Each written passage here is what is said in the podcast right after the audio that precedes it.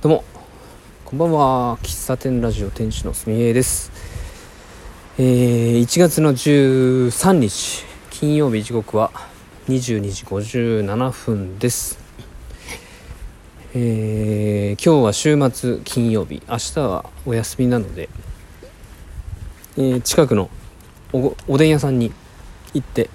今帰っております。ちょうどねさっき話してた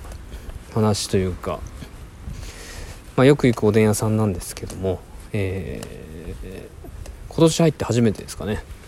すごろくさんっていうんですけどすごろく染めに行ってきました。まあ、相変わらず美味しくて、うん。まあ、ぜひ四日市にお越しの際は寄っていただきたいなというお店なんですけども結構最終最後の30分ぐらいなんかいろいろと話し込んじゃいまして。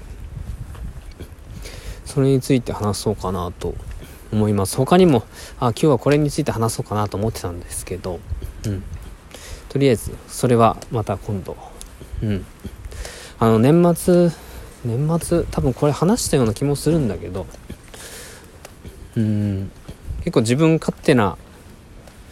えー、自分、えー、なんだろうな。おでん屋さんにねこの年末行った時にああんまり営業活動がうまくいかないですねって話をしたので、えー、その話を覚えてたその店主がですね最近営業どうですかみたいな話を言われたんでまあ変わらずなんですけど最近はこんなことを意識してますっていうことをね話したんですよ。っていうのはえー、まあ、営業活動云々ではなくて、まあ、お客様と接する上でこの辺を心がけておりますということなんですけど。うん。まあ多分一回話したん一回多分収録しましたねこれは。うん。でももう一回言いたいなと思ったんで話しますと。相手に心配させないっていうことですね。相手に心配させないっていうのはうんまあ僕のこれまでの失敗というか注意をよく受ける項目としてほうれん草をしないっていうね。っていうのをよく言われるわけですよ。隅田君はいつもこう聞かれないと言わないとかね。あの問題が大きくなってから言うよねとかね。結構言われるんですよ、まあ、他にも、まあ、それはあの会社の中でなんですけどお客さんに対しても結構そういう節があってうん、今日の夕方伝ええー、なんだろうな明日まあ、初歩的なことで言うと明日工事がありますよという時にまあ全然難しいことじゃないんですけど明日工事があるんでよろしくお願いしますみたいな。そういった、えーと、前日の連絡もしなかったりね。すること。まあしなかったら何が悪いか何か悪いことがあるかっていうわけでもないんですけど、まあ、事前にこの日に行くって伝えてるからね。でもすることでお客様に対してお,、まあ、お客様ねが明日明日来てくれるんだなっていう安心にもつながるでしょうし。うん。まあ、工事やるっていう伝えるのも1週間2週間前ぐらいに伝えることがあるので、まあ、カレンダーとかに書いてくれてる方が多いんですけどやっぱりそんぐらい離れるとあ本当に来てくれるんだろうかみたいな話もいう気持ちもにもなるしね。うん。あとは年末これは実際にあったことなんですけどうん。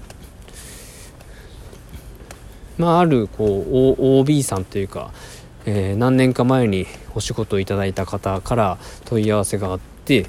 でその担当僕がしたんですけどうん現地調査に行った後にこう見積もりを提出してでその後になんだろうな、えー、この辺をちょっと変えたいと思うとか。この辺もう少しならないかなっていう言われたこう電話で言われたことに対してあじゃあ考えてまた連絡しますねって電話では言うんですけどその返答が1週間とか10日とかそんぐらいかかって電話を入れてあこれに対してはこれでちょっとできないですねとか言うて、うん、でまたじゃあこれについてはどうですかって言われたことに対してあじゃあまた考えて連絡しますねって言って1週間とか10日待ってもらってで返答する。うん。僕は何だろうな。そのお客様に対して別に悪意があるわけでもないし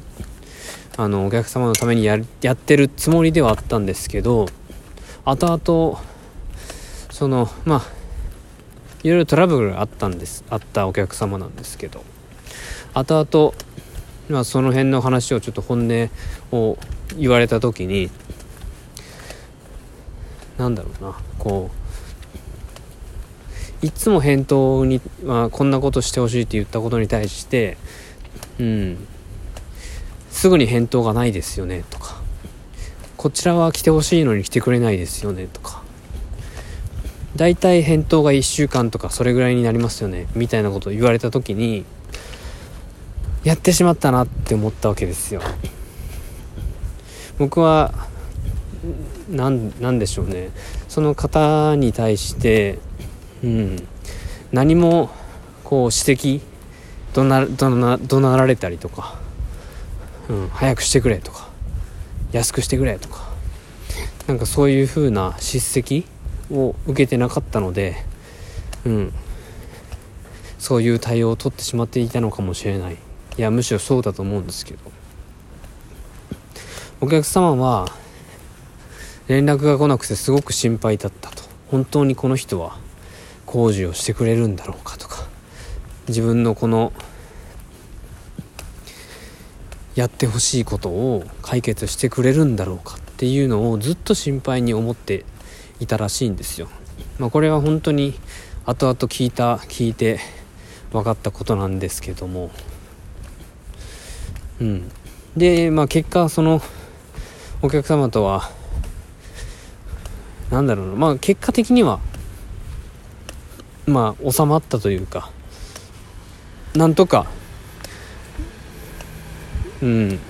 うまいことと言ったらいいのか分かんないけどなんとかできた。できたと思うですけどまあいろんな対応が後手ごとに回っちゃっていてうん。でその話を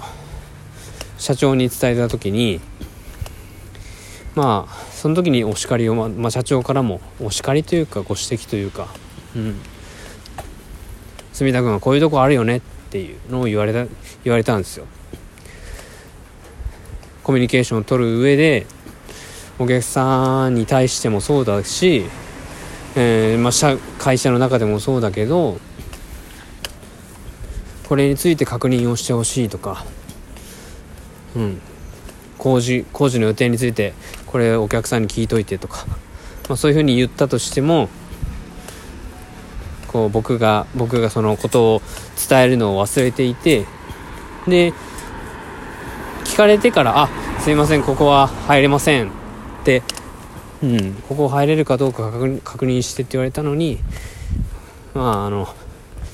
それを伝えるのは忘れていて「あすいませんそこ入れません」みたいな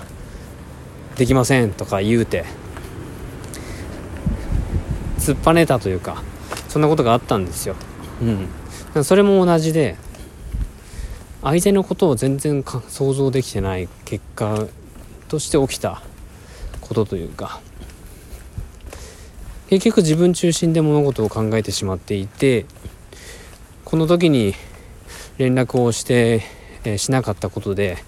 相手がこう待って待たせてしまっていたりとか、うん、準備できてるのだろうかと心配してしまったりとかなんかそういうことを想像できてなくていろんな物事がこううまくいかなくてでそれが結果的にお客様とか、えー、自分と接する方とかに対して心配を持たれてでその心配が、えー、信頼を失うことにつながっていくっていう。うん。でそれがうーん結果的にお客様に対してのこう僕という人間のこう器というかこう底が見られるというかこの人は本当に信用できる人なのかみたいな疑いの目で見られてしまったりとかっていうことにつながる、うん、だからその優しくこう連絡しなかったとしてもなんか優しく接してくれるお客様に対しては僕はいろんなこう営業営業じゃなくても訪問にできるんだけどそういうこう言葉こういろんなことで指摘をされる。口,、うん、口うるさくって言うとあれだけどこう思ったことをそのまま言ってくれる方に対してはあまり僕はこう積極的にその人のところに行けないっていうのはなんかいろいろ全部つながってるんですよね。うん、そういうことを話しましたさっきおでん屋さんで。あの営業のことはあんまり、まあ、特にないんですけどうーん人と接する上でお客様と接する上でお客様に心配させないことが、えー、大事なんだって気づいたんでそれを最近は意識してします。意識してますって話をして。そしたらおでん屋さんは、あ、すごくいいと思うっていう。